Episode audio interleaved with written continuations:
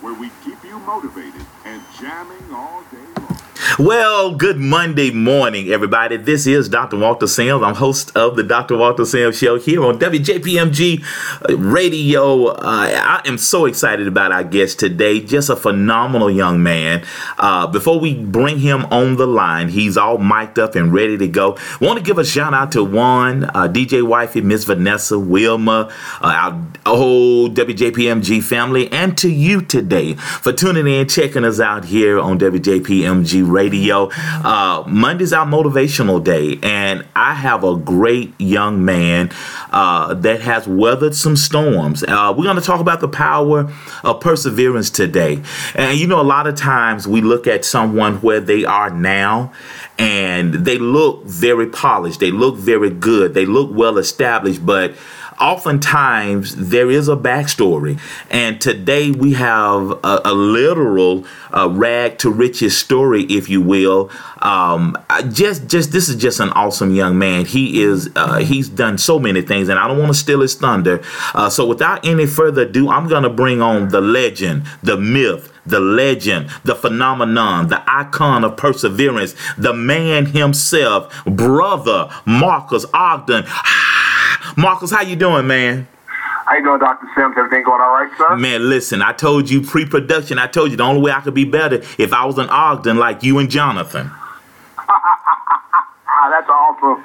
Well, thank you for having me on the show. I really appreciate you being on the show today. Uh, well, listen, man, how, how's the weather where you are? It's been snowing in some places. We've been having flash flood warnings. Some places are hot and cold. How, what's the weather like where you are, Doc?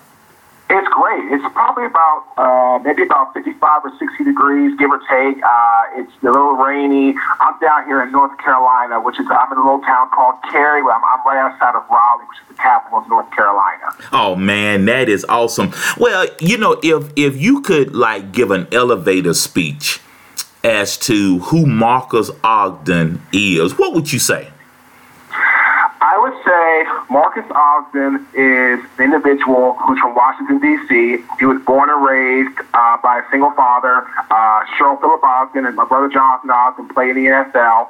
To give you a snapshot of my life, make it very brief, I'm a former NFL athlete who got out of the NFL, that struggled with transition, struggled with trying to find his, uh, refine his identity, started an eight-figure construction business, did very well. So I started business from the ground up, and it grew to eight figures in less than five years. Things were phenomenal, outstanding. I used great leadership skills from people like Bill Belichick, Steve Bisciotti, who owns the Ravens, and other great minds like that. Ended up hitting a snag. I went bankrupt in 2013 because I spent money on a project and did not get paid back by the developer and contractor. I ended up coming down North Carolina with the NFL's help I was hired and fired from two jobs in a week, worked for Merrill Lynch, fired, worked for a construction company, fired, fired twice in a week. I then became a hardworking janitor, making $8.25 an hour on the graveyard shift. This was in 2013. At the end of 2013, around September range, I decided to become a speaker. For the first two and a half years, I got not one paid job. I got laughed, mocked, told I was crazy by society. Everybody that I knew say I should become a football coach. I should be comfortable and I should just take a job using my experience as a football player from a former athlete and give that knowledge back, which I enjoy doing, but I didn't want that to be my full entire life. And now I'm a keynote speaker and a master storyteller, and I speak for clients like now JP Morgan and Chase, the Home Depot, uh, NFL Player Engagement Department, uh, New York Life, MetLife. I could go down the list, uh, of the laundry list now. And I also teach and coach individuals how to become better people. And I also have a leadership academy that I do once a year where I bring people together of like mind and business uh, uh, and business savvy that want to elevate their brand to the next level.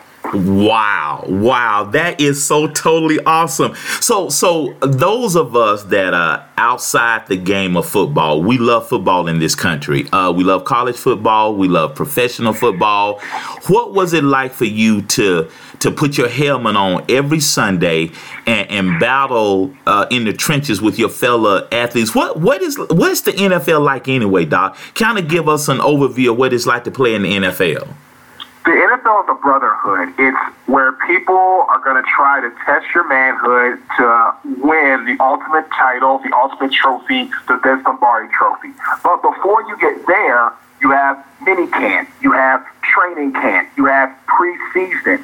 You have to earn the right every single day, every single play Wow. to be on the roster. Wow. To be selected Wow. as part of the 53 men that represent your city and your fans in battle in what I call the Coliseums, which are the NFL stadiums.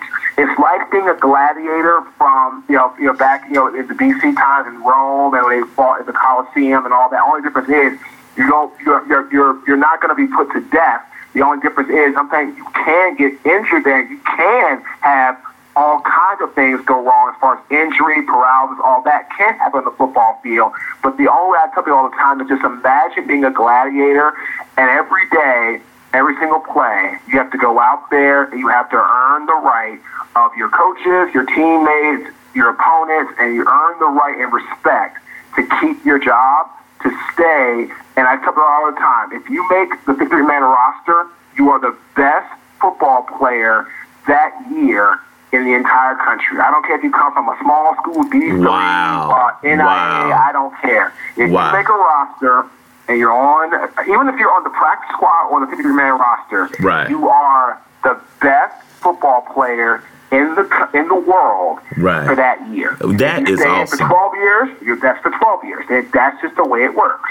That's pretty good. So so let me ask this, and, and we're gonna segue uh, into you know when uh, you invested in a deal and didn't get paid back for it, and that really set you back quite a bit. But while you were in the NFL, what was one of your best moments, and what what was one of your uh, most challenging moments in the NFL?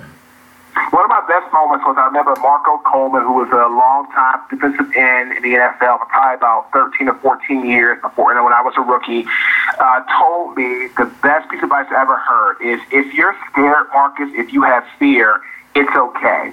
You just can't show it. If you show it and we as D linemen can sense it, it's over for you. Oh, You're wow. done. You're, Wow. there's no more success you're going to have in this league. So I learned how to channel my fear and put it into energy and passion to go out there and do a job that I enjoy doing every single day to have a career in the NFL when most people only last a year to a year and like a year to a year and a half. I lasted for almost six years. The most challenging part was I remember in the rookie year again getting beat for six sacks in a practice by one of my teammates when I was literally a rookie. I was trying to fit in with the vets, and the, the rookie, the veteran, told me to kind of slow down, don't don't, go too hard. And I did that for a couple plays, and he took advantage of me and beat me for a couple sacks in a row. Then I got so frustrated with myself that I started playing full speed, but I lost my technique. I got beat for four more sacks. And I remember Jack Del came to me and told me, "Okay, Marques, six sacks in a practice, huh? How much worse can I ever get?" He said, "You got two choices. You can either man up, come out here tomorrow, get yourself together, put your big boy pants on, go to work, or you can go home, cry about it, come to practice tomorrow, have an even worse practice, and get and get shipped out of here. Your choice."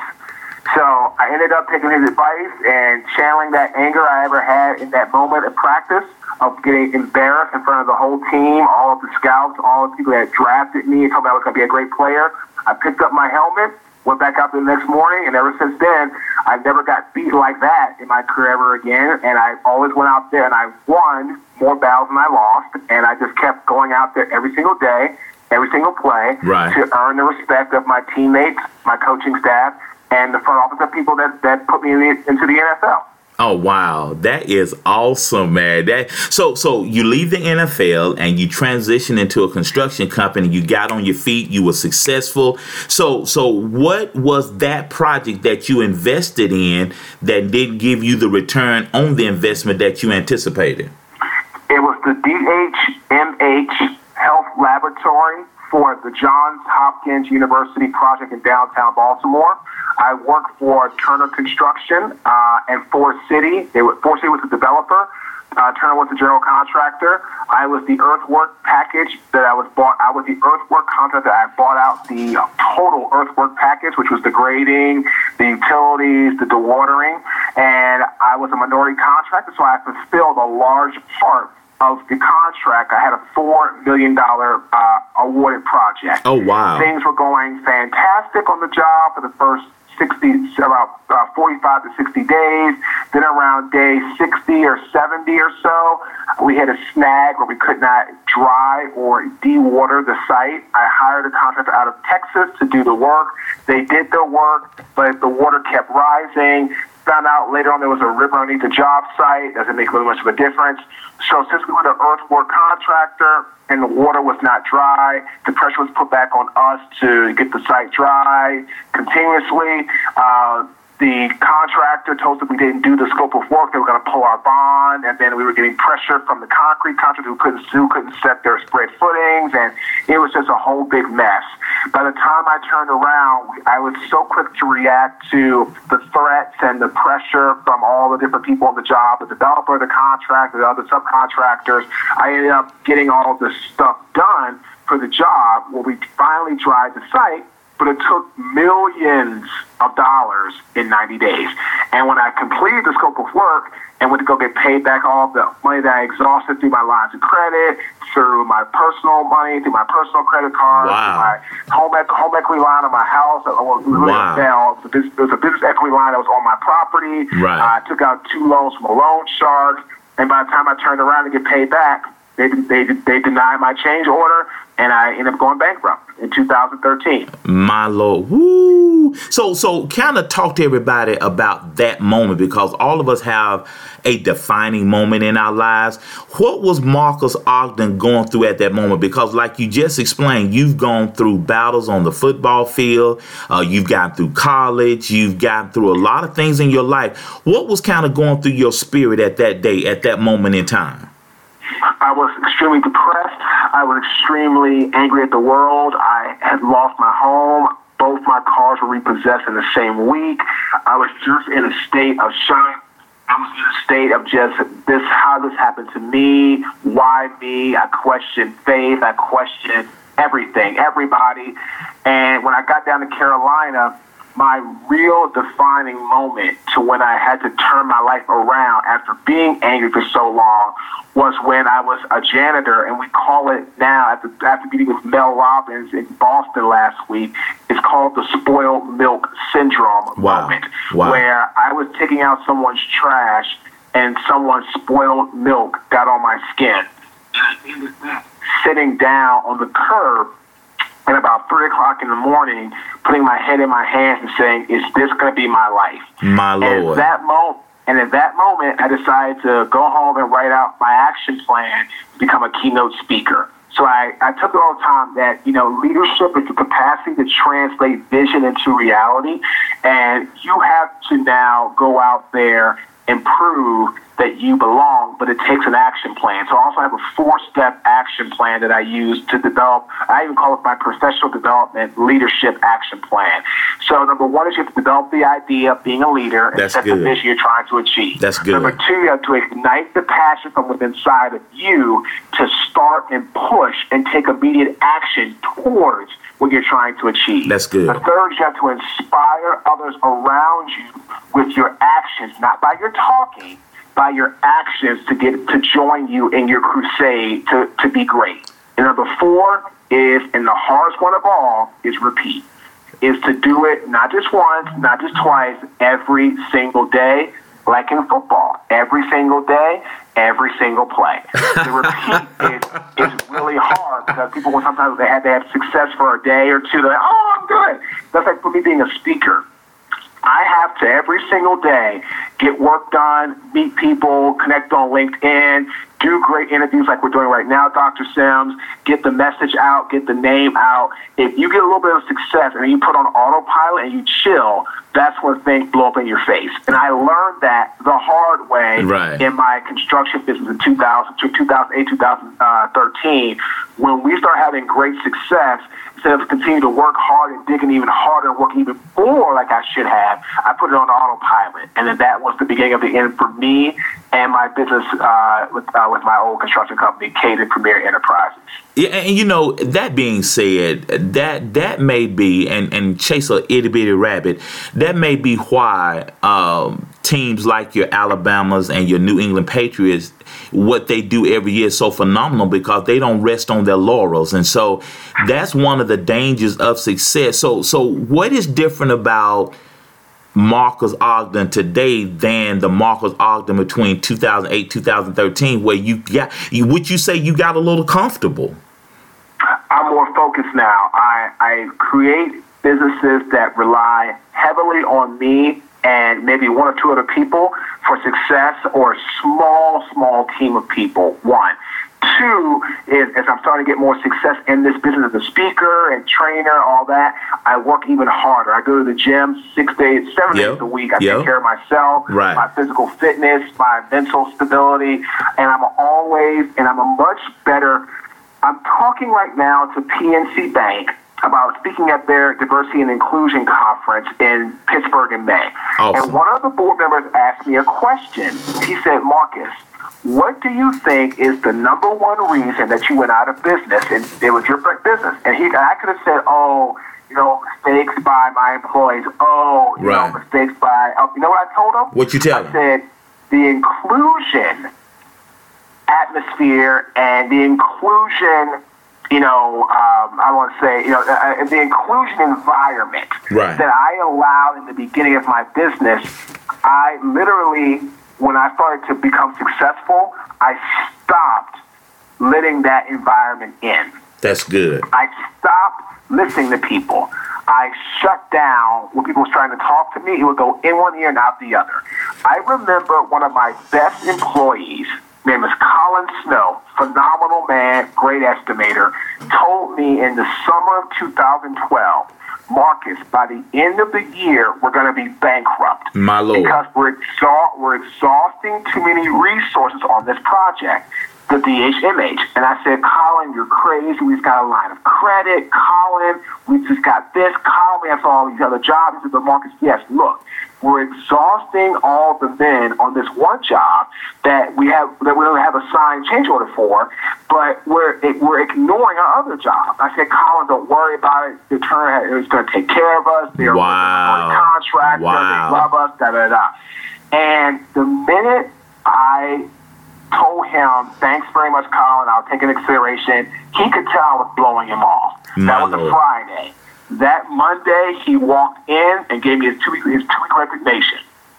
And I said, after his resignation, I literally just went into the tank because I had lost my best employee that really told me what was going on. So my answer to the question of how I lost my company is me, the number one person, the majority owner, the CEO, the one who founded the company, the one who started the company, whose money was involved. I stopped creating an environment where inclusion was welcomed. And the minute that happened, Dr. Sims, my best employee left, things went into the tank, we got the wrong employees, people were just telling me what I wanted to hear, and by December of 2012, we started the process of filing, of, of closing the doors. By March of 2013, the company was closed, the office was foreclosed, and I had moved in the middle of the night in shame and desperation and just embarrassment from Baltimore to Carolina and didn't tell a soul. My lord. And when I got down here, all my employees like what happened, and I had to leave because I just couldn't deal with the pressure. And Doctor, I'm uh, not Doctor, I'm sorry, uh, Mel Robbins says that procrastination is a stress reliever, and she's right because I felt relief for a hot minute, but then of course a few months later, all the calls started coming, all the people started wanting stuff. So I had to start the process in April, late April, early May of 2013, I had to start the process of filing for Chapter 7 bankruptcy. Oh my goodness, man! Oh, so so did you uh, between then and now have you reached out to that young man and kind of uh, thanked him? Have, Talk to him. I have not. I have not. But if I ever saw him or came across him again, I would definitely let him know how great of an employee he was and how I'm sorry that I didn't listen to him because he could have saved my business. Even though I was probably too far gone, right? You know, I would like to tell him that what he tried to tell me was great information, and I'm sorry that I was younger and inexperienced, and I did not allow the inclusion environment that I had created when I opened the door in 2008 to continue. And when I stopped listening to other people like him, that was the beginning of the end for me as a, a contractor in the city of Baltimore and the state of Maryland. Man, that that and you know what? That lesson you learned was priceless, wasn't it? Oh, anytime you can learn that, you know, and this is where diversity and inclusion, like, and this is why when I'm speaking or looking to on sales calls to people, this is what I tell them. Like, you're buying my story. That's good. How many people can tell you they've been in the NFL to an eight-figure business owner, to a bankrupt business owner, to fired from two jobs in a week, to a janitor working in downtown Raleigh on the graveyard shift. Oh wow! To now a master storyteller and keynote speaker. Wow! Wow! Wow, that is that's phenomenal. That's phenomenal, Marques. That's phenomenal. I, I'm just, I'm, you just don't know how honored we are uh, to have you today, and it is, speaks to the type of man that you are to take a few moments and uh, spend some time with me. I really, truly, truly appreciate you. Um, so, in the last few moments of our interview, we got a couple more minutes. What's next for you? Because uh, uh your story is is so expansive. Uh, you've done a lot. You've accomplished a lot. Uh, you've been through a lot. so, what's next for you, Marques? What's next for me is building this expert speaking academy online with my partner out of Houston. Uh, what's next to me is starting to now work with more speaking bureaus. Uh, I met with Mel Robbins in Boston. She loves my story. She's very, she's about you can relate to so many people. So she hooked me up with her main speaker bureau, and she's hooking me up with her manager to look at working with me to get more speaking engagements across the globe. And I'm in the process now of uh, looking to expand the academy to you know once a year, making it bigger, much more you know, exciting, and then looking to eventually get into maybe some stuff on TV, uh, looking to you know get into some stuff maybe in Hollywood or some other things like that from a standpoint of potentially as the brand grows and gets more exposure, trying to get uh, my life story made into a movie uh, at some point as well. Oh man, I mean you and man, that would be totally awesome. And maybe uh, Dwayne the Rock Johnson can play you in the NFL. That'd be awesome. I love That's, a, that's, a, that's a great idea, actually. You know, I think I think he would do you justice. I think he would do you justice, man. Well, listen, give out your contact information uh, real quickly and talk a little bit about your event that we're going to see each other at in May, if you want to, and yeah. give out your contact information. People can reach me on uh, my website, which is www.marques, M-A-R-Q-U-E-S, Ogden, O-G-D-E-N, publicspeaker.com, or you can also reach me on my other website for my Leadership Academy, which is www.ogden.leadership.com. And again, you can always contact me through email, which is Marques, M-A-R-Q-U-E-S, at ogdenleadership.com. And again, uh, you know, if you're looking for a speaking event or you're looking for someone to do some executive coaching, I mean, I have clients such, uh, I have clients that work for companies like IBM, Home Depot, uh, you know, uh, all kinds of brands, you know, uh, and I'm actually excited. I'll be working with the National Football League uh, next month in working with current NFL players to help them that want to learn how to public speak and tell their message. So when their careers are over, when they transition out of the NFL, that's good. They're not having the same type of gap that I did when I left the game. So that's pretty good. Pre- they're much more prepared, and that's going to be March 18th through the 21st at the University of Southern California. That's pretty good. That's pretty good. Well, again, man, I know you gotta uh, you gotta get out of here. You're very busy. Thank you again for being here. And uh, this is gonna be back on replay on my uh, iTunes channel, and that's bit.ly slash doc iTunes. But I'll put that link on Twitter uh, so we can get everybody to listen back at it. But this has been phenomenal, man. Thank you so much, and uh, just just love you, man. And I'm looking forward to seeing you in May. Yeah, man, the Academy is May 17th and 18th at the Green Valley Ranch Casino Resort and Spa in Henderson, Nevada. That's awesome. That is phenomenal, man. And I just just so proud of the man that you are, Marques. And uh, just thank you again for your time, Doc. And you, hey, hey, you continue to score touchdowns, man. So I can plan. I look forward to it. King. Thanks for having me on. Yes, sir.